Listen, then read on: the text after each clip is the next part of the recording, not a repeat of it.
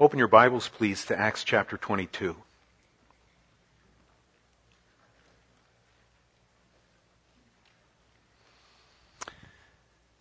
I'm going to make a somewhat general statement, but I believe that this is true. Um, it's not a profound statement, so I don't know that it's going to make any difference if you would not be able to identify with this, but I would suspect you will be able to. From time to time, I believe that every believer in Jesus Christ is given a golden opportunity to share the gospel of Christ with a person who does not know the Savior. And I would suspect that oftentimes each believer goes through the door and takes the opportunity to present Christ and to tell others about the Savior. But I would also believe this, that there are times in which we don't go through that door. We don't strike while the iron's hot and we miss an opportunity to share Christ and to tell others how they can come to know the Savior.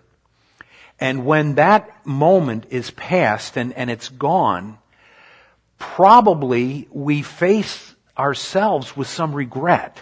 We, we look at how we dropped the ball and how we failed to do what we know the Lord wants us to do. And so we, we have a sense of regret. We have a sense of guilt. Uh, there, there's a sense in which we feel like, well, that was a wonderful opportunity and now it's gone. I may never have that opportunity again. I don't know why we miss those opportunities, but we do. And so when we turn to the scriptures, what we find every time we are opening the word is help. There, there's help here that helps us understand, helps us know, how we can be prepared for those moments. And I would suspect, as much as I believe some of us have missed those, I believe that most of us, if not all of us, would love to be able to say, whenever that opportunity comes my way, I'm ready for it. I'm ready to present Christ to the lost. I have the, the knowledge, I have the mental attitude, I have the outlook, I have all my ducks in a row so when the time comes and the opportunity's there, I go through the door and I take that opportunity to present Christ. Now, I may not be able to lead that person to the Savior, but I'll take the opportunity to give them the information they need. How do you get to that place? Well, you take evangelism explosion at Coral Ridge. That's good. That would be a good thing for all of us to do. There are online programs that help us understand how to be well prepared. There are courses that people can take. There are training sessions that, that churches offer where people can learn how to be prepared to share the gospel of Christ when that opportunity presents itself.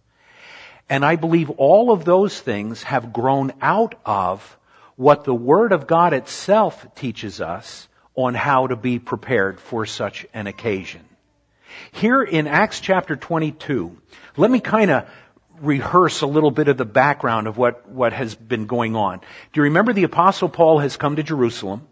He has been there for the, the day of Pentecost. The, the celebration of that day is now coming to a conclusion. And Paul is there to bring help to the, to the believers in Jerusalem because they were going through a terrible terribly difficult time. He was there to encourage them. He was there to teach. He was there to do a whole variety of different things. And he had with him an entourage of individuals who had come from Macedonia, from Greece, and from other areas like that to help bring this aid that was coming to the believers in Jerusalem.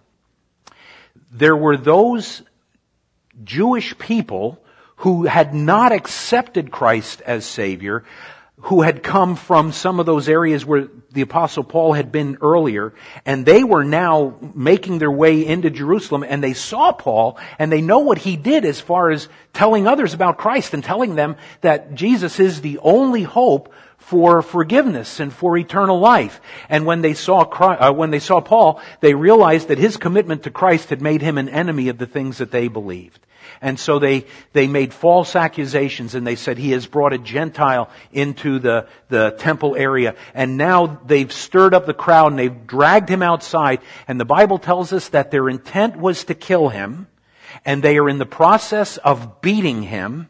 When word gets to the Romans, who are in the Tower of Antonia, which is very close to the temple area, several hundred Roman soldiers are dispatched to find out what all this ruckus is that's going on just outside of the temple area.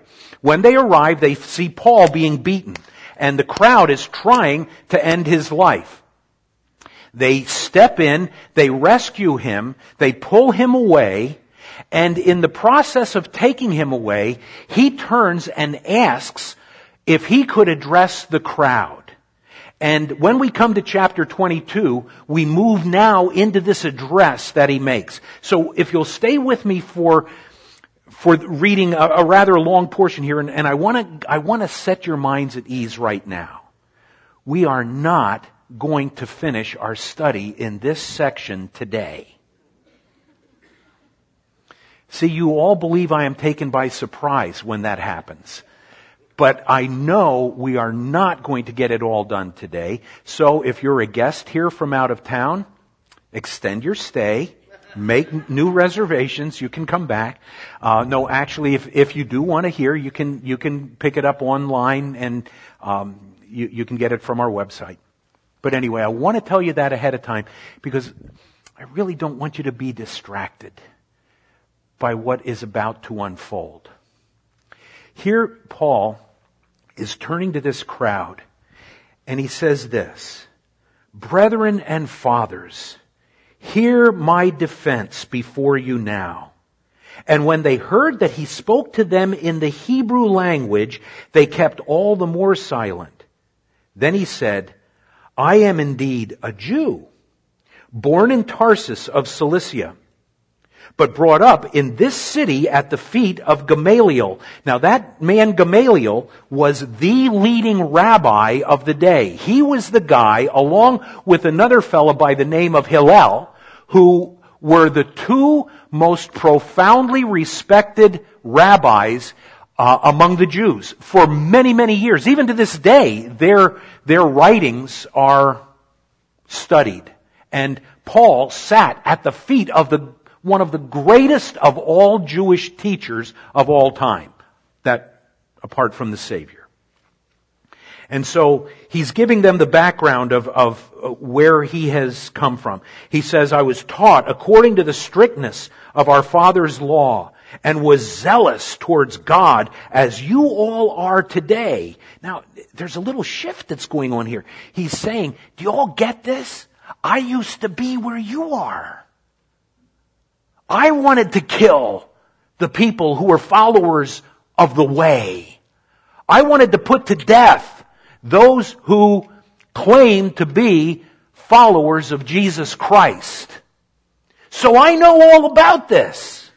I was where you are. I persecuted this way to the death, binding and delivering into prison both men and women, as also the high priest bears me witness, and all the council of the elders, from whom I also received letters to the brethren, and went to Damascus to bring in chains even those who were there to Jerusalem to be punished. Now it happened, as I journeyed and came near Damascus at about noon, suddenly a great light from heaven shone around me. And now Paul is about to give his personal testimony. And I fell to the ground and heard a voice saying to me, Saul, Saul, why are you persecuting me? So I answered, Who are you, Lord? And he said to me, I am Jesus of Nazareth, whom you are persecuting. And those who were with me indeed saw the light and were afraid, but they did not hear the voice of him who spoke to me. So I said, What shall I do, Lord? And the Lord said to me, Arise and go into Damascus, and there you will be told all things which are appointed for you to do. And since I could not see for the glory of that light, being led by the hand of those who were with me, I came into Damascus. Then a certain Ananias, a devout man according to the law, having a good testimony with all the Jews who dwelt there, came to me and he stood and said to me, Brother Saul, receive your sight. And at that same hour, I looked up at him. Then he said, the God of our fathers has chosen you that you should know his will and see the just one and hear the voice of his mouth. For you will be his witness to all men of what you have seen and heard. And now, why are you waiting? Arise and be baptized and wash away your sins calling on the name of the Lord. Now it happened when I returned to Jerusalem and was praying in the temple that I was in a trance and saw him saying to me, make haste and get out of Jerusalem quickly, for they will not receive your testimony concerning me. So I said, Lord, they know that in every synagogue I imprisoned and beat those who believe on you. And when the blood of your martyr Stephen was shed, I was, I also was standing by, consenting to his death and guarding the clothes of those who were killing him. Then he said to me, depart, for I will send you far from here to the Gentiles. Oh boy. That was it. Look at the next verse. And they listened to him until this word, and then they raised their voices and said, Away with such a fellow from the earth, for he is not fit to live. Why? The only thing that he said that really set them off was that he was going to carry the message of Jesus Christ to the Gentiles. We don't have any idea today at how much the Jews hated the Gentiles. And that was a designed, not a designed, it was a developed belief because the Jews, having been chosen by God, did not accept the message that God gave to them appropriately. They took the message of being a chosen people and they became engulfed with their own pride. And then they looked at themselves as if they were something special and the Gentiles were just a bunch of, and this is the word they used to describe them, dogs. And so now that this message of forgiveness and hope and life is going to go to the Gentiles, uh, now the people want him dead. Uh, he's not fit to live any longer. Well, that's going to lead us into another part of understanding of what's going on in this this uh, series of events that ultimately will bring Paul to Rome. But I want to look at what preceded that. And next week we'll, we'll talk some more about that other element. What preceded this was a pattern. It was an instruction. It was a direction that Paul went that I believe he is saying to us, follow me. Come this way. You want to be prepared to tell others about Christ, this is the way you do it. Do you all, are, are you grasping what's happening here? He has just been beaten up. He is facing a crowd that wants him dead. He has been rescued by the representatives of the government. The Romans are leading him away and he makes a request. And what's his request? He wants to turn to those people who are just trying to kill him and tell them how they could be forgiven of their sins and be granted the gift of eternal life. You and I have trouble sometimes telling people that are our friends about Christ. People that care about us and that we care about, let alone a mob of individuals who want us dead. And he says, here's, here's how you prepare.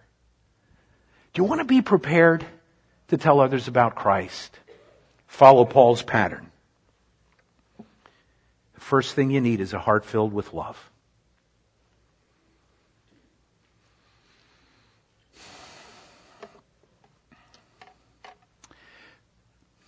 This does not come easily. I've really had to challenge my own heart. And I've, I've made reference to this on a number of occasions. But I have trouble with the way people behave on the road. And I know I've told you about this, and quite frankly, I really get angry at folks on the road. And I yell at them. Mostly with the windows up. I keep the air conditioning on. And I'm yelling out, you idiot! You jerk! How could you be so safe? If you can't drive the thing, just leave it at home! And then I feel a whole lot better. But quite frankly, I don't. Do you know, here is what I've been challenging myself with lately. And uh, to be honest with you, it's because I've been preparing this message. And to prepare a message, you've got to look at yourself first. You all know that the message is always bigger than the messenger, right? If you're looking at me for perfection, forget it. It is not going to happen. But I will tell you this. By the grace of God, I am trying to deal with this issue. And here's the way I try to deal with it. I say, with the attitude you have right now, could you tell them about Jesus Christ?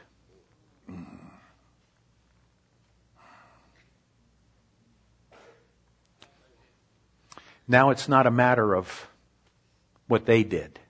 It's a matter of how I responded. Could you imagine Paul looking at this crowd? This is not just a person who waits five seconds before they start at a green light. This isn't about the person who's driving in the left lane doing 35 in a 45 zone.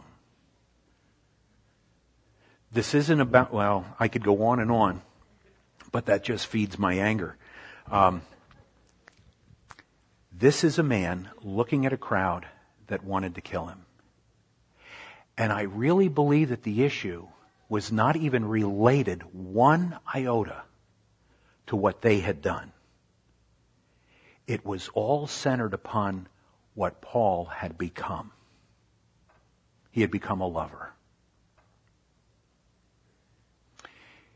First, he loved the Savior. And that was above everything else.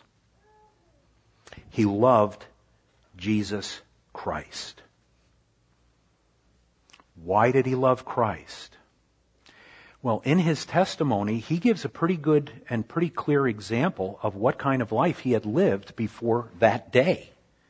He would travel from city to city as a representative of the leaders of the temple in Jerusalem. He would go with letters that were signed by the priest, the high priest in Jerusalem, that gave him the freedom and the permission to hunt down Christians, to chain them up, and to drag them back to Jerusalem for trial, and possibly, if not to be incarcerated for a long period of time, to ultimately be put to death. And he was there, as he said, he was there when Stephen was stoned and killed. So he, there's blood on his hands.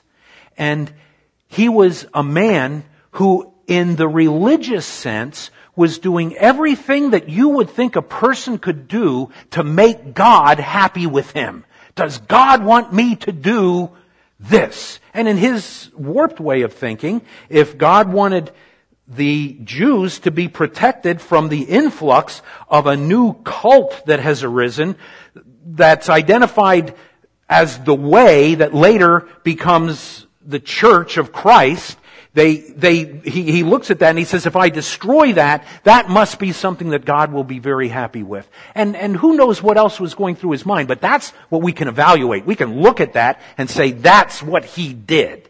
And he's thinking now he's pleasing God. Just like people today think, well, if I go to church, then God is pleased. If I get baptized, then God is pleased. If I give money to the church, then God is pleased. If I treat my neighbor nicely, then God is pleased. If I read the Bible, then God is pleased. And if I pray, then God is pleased. And what they don't understand is God is as pleased with that as he was with Paul in, or Saul at the time before his name was changed. God is as pleased with that individual as he was with Saul when Saul was persecuting the Christians. That doesn't make sense. He, he was living on a completely different plane. I don't do that sort of thing, no. And I can tell you this. You and I cannot do anything that pleases God apart from accepting Jesus Christ as our Savior. He tells us that. All of our good works are as filthy rags. There is none righteous, no, not one. There is none who doeth good. Why? Because all of the efforts we make within ourselves are done in the realm of our own efforts, which are tainted in every fashion by the sin that dwells within us. So that everything we do is still under the canopy of sin. What can change that?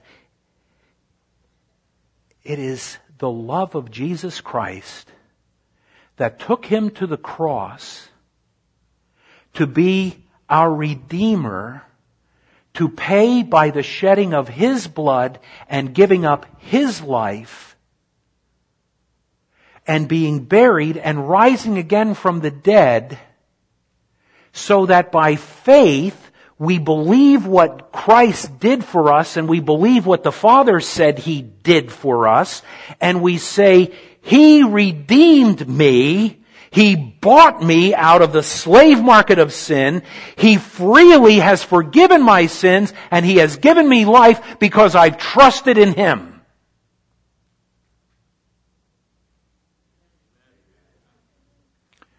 Can you love somebody that does that for you? Paul did.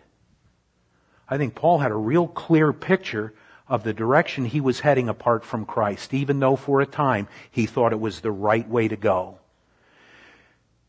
What does the Bible say? That people have a tendency to believe that the things they're doing are good, but the end thereof are the ways of death. But the way of the cross brings life. So that when we give up all of our own efforts and we turn in faith and we receive Christ as our Savior, we recognize that He gave His body as a sacrifice to pay the penalty of our sin. He died to fulfill the requirement of a holy God that says sin brings forth death. And death occurred when He shed His blood and gave up His Spirit and finished the work of sacrifice that had to be made for us to be forgiven and for us to have eternal life. And we look and we say, yes, it is only Jesus in whom I can find life. It is only in Him that I can find forgiveness. And so I look to Him and I see His love that redeemed me. And I think that's where the heart of love begins. I say begins because it is easy to lose a sense of that love unless the Spirit of God is in control. And the Spirit of God does something that you and I cannot work up on our own as much as we want to. I want to love that lousy driver. But I really can't. Quite honestly, I would love to run them off the road. I want a car that has one of those long poles that sticks out the front so that I can drive up behind them, puncture their gas tank, back away, watch all the gas come out, and when they slow down and stop, just wave as I go by. And some of you would like to buy that car from me when I'm done with it. Seeing some of you shake your heads, yes. That is not love. But the fruit of the Spirit is love. And so we have a resource that brings the same degree of love into our hearts that was brought into the heart of this man Paul as he is facing this crowd. And he's, and he's looking at this crowd and he says, not only have I been redeemed, but the one who loved me will never fail me. The one who loved me is with me at this moment. That moment that the iron is hot. I can strike right now. I can tell these people about Christ. And every promise he has made is true. Every single promise. He promises to be with me, never to leave me nor forsake me. He promises to give me grace as each day comes its way. He promises that He will give me direction under His Holy Spirit. He promises that He is my advocate with the Father, that even if I do mess up and I do things that are wrong, He is an attorney who never loses a case. And He looks and He says, Paul looks and says, this is the Jesus that I love. This is the Jesus whom I serve.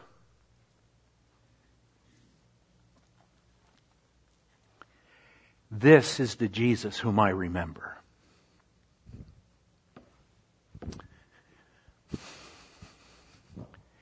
If you're ever going to love the lost, it begins with your love for Jesus Christ. And that love for Christ begins with a clear understanding of what it is He did for us at the cross of Calvary. I cannot think of a better time than this moment to gather around the elements of the Lord's table and say, I do this in remembrance of Him. Gentlemen that serve, I know that this is not tradition, but I think this is when we should remember the Lord. Come on down. The fellows that are going to serve, just make your way down and uh, have a seat here. While they are coming, if you're a guest here today, it might be that you're unfamiliar with what we're about to do. And let me tell you, it's nothing strange.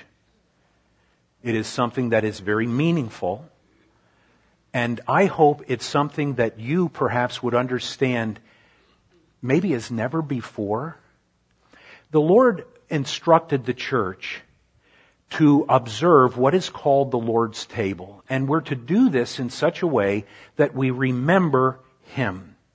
And in Paul's letter to the Corinthians, he gave us some very clear instruction about this. And, and basically, here's what he said. When you come together, you partake of these elements, first of the bread, that is a representation of the body of Jesus Christ. And there's really two ways to look at that. The body that was sacrificed in the cross of Calvary and the body that now represents Him through which His life is lived, which is the church, the body of Christ. We are going to focus on the first dimension of that. That physical body that Christ took upon himself, God the Son, leaving all of the glories of heaven to identify with us, to live in his flesh, a sinless life, so that when he went to the cross, there was no sin in him for which he needed to die. And the Father could make him who knew no sin to become sin for us that we might be made the righteousness of God in Him. So that our sin was carried by Christ and His righteousness was imputed to us by a judicial declaration of the Father. And all of that transpired the moment you trusted Jesus Christ as your Savior. Not prayed a prayer, not walked an aisle, but believed in your heart that Christ has died for your sins and that God the Father raised him from the dead and you're trusting in him and him alone. When can a person be saved? And I use the word saved because it's an appropriate word. It means we've been rescued. When can a person be born again? That's an appropriate phrase because we're born once and we have physical life for a time, but then when we're born again, we have a spiritual life that comes into us that now gives us a quality of life that represents the person of Christ today and guarantees our presence with the Father for all eternity. When can you do that? Now. Right now. I am a sinner. And I believe that Jesus died for my sins. And by faith, I accept that sacrifice that he made for me. And I trust him and him alone. The Bible says if you believe in your heart that God has raised him from the dead and confess with your mouth that Jesus Christ is Lord, you will be saved. You will be saved. Him that cometh to me I will in no wise cast out. A lot of you have come to the Lord, haven't you? Um, let's do something a little differently. Oh, the elders are worried. What's he going to do now? I think this would be a neat thing to do. 235 years ago, a bunch of names, not all in the same day, we know that, were inscribed on a Declaration of Independence that said, we are now free from our, if I can use the word bondage, to the United Kingdom to England. We declare our freedom. We declare on this fourth day of July, 1776, that we are free. There is another declaration of independence that is also signed. It has been written in the blood of Christ. And it is signed by those who by faith have trusted him as Savior. This declaration is different from the American Declaration in that once the signatures came down, the freedom had to be fought for. The other declaration, the freedom's already been purchased. The battle's over. There's no more war. There are battles that we go through, but the war has been won.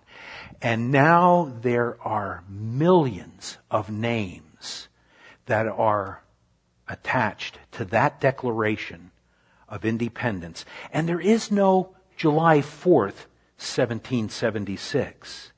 But there is behind each name a time when this person embraced the freedom from the bondage of sin that Jesus Christ brought them the moment they trusted Christ as Savior.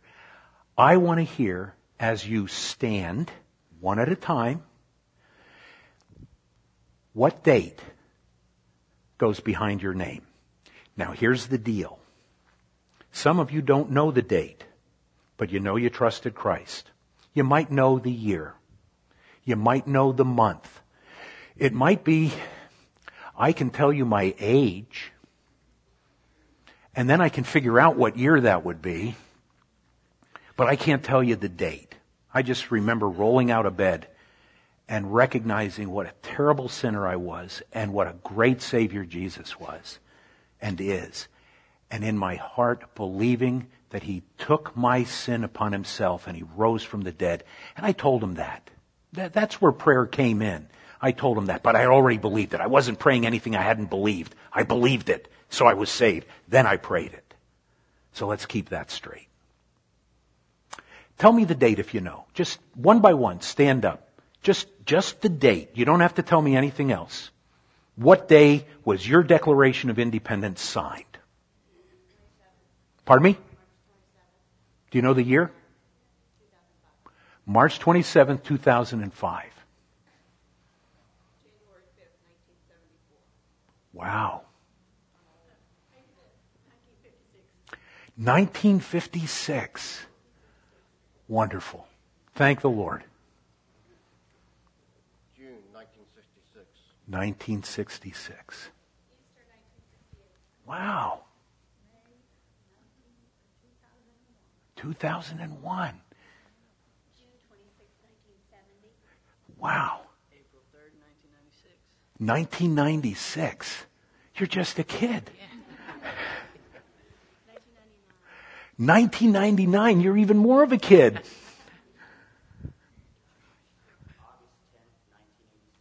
Eighty-seven. Wow. August 1980. 1980. 1951. I was two. I, I didn't even know anything about the Lord. Well, yeah, I probably did. My parents saw to it that I did. That's wonderful. Great. May 27th, 1981. 1981. 1951, another 51. December 1984 1984. in Farmington Hills, Michigan. Taylor. Taylor, Michigan. Oh boy. All right. Hang on. February 22. February 22nd, No, year 22. February of 1922. I wasn't even a gleam in my father's eye. March 8th, 1992. March 8th, 1992. The summer of 1968. 1979 February of 2005. 2005. December of 07. December of 2007. May of this year.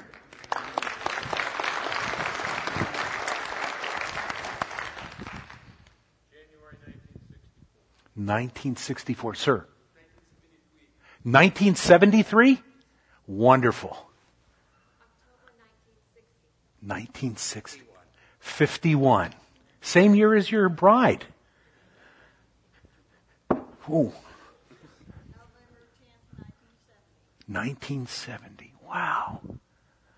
Is the Lord at work over the years?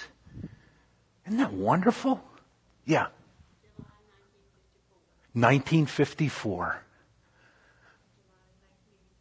83. 1988.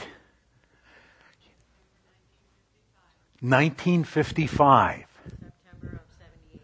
September of 78.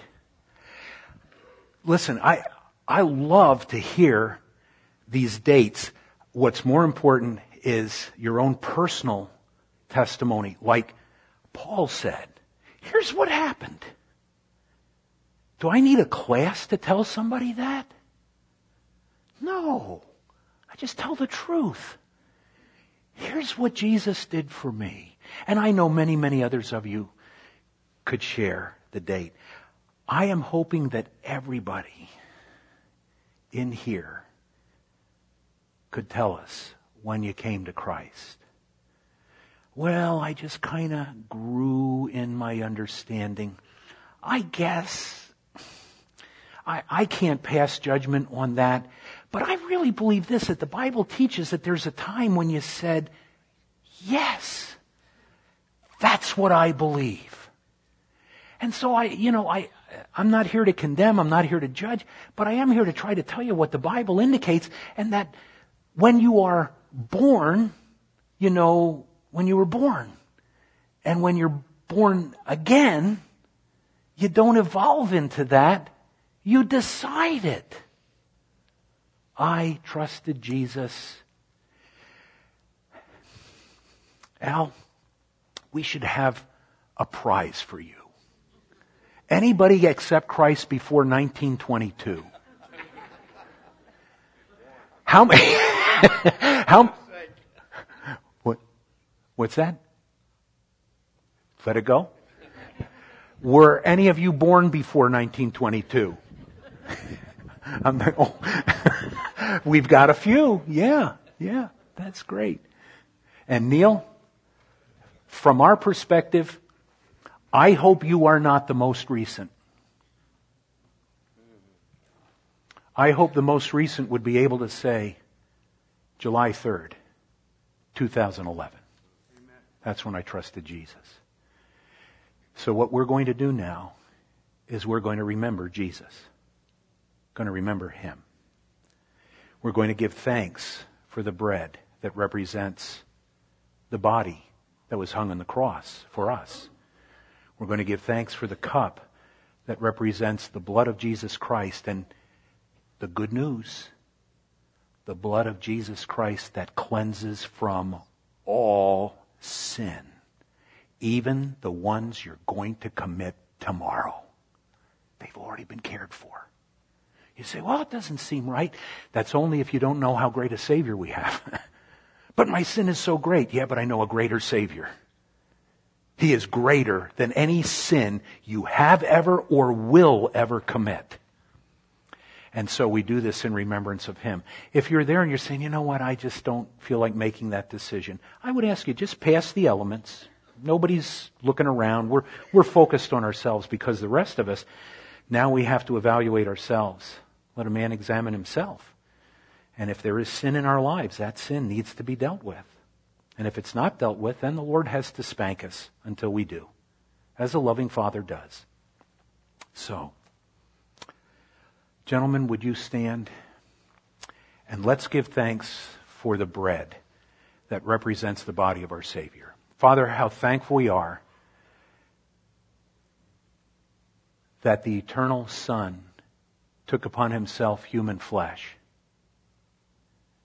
suffered the things that we suffered, was tempted in all points as we are, and yet without sin. He is a Savior that gave himself freely to die on the cross, to allow his body to suffer all the afflictions that an unbelieving world could pour out upon him. But most of all, when our sin was placed upon him, he cried, My God, my God, why have you forsaken me? And at that moment, our sins were paid for. And then he died. But he rose from the dead, and we know that he is alive forevermore. Thank you.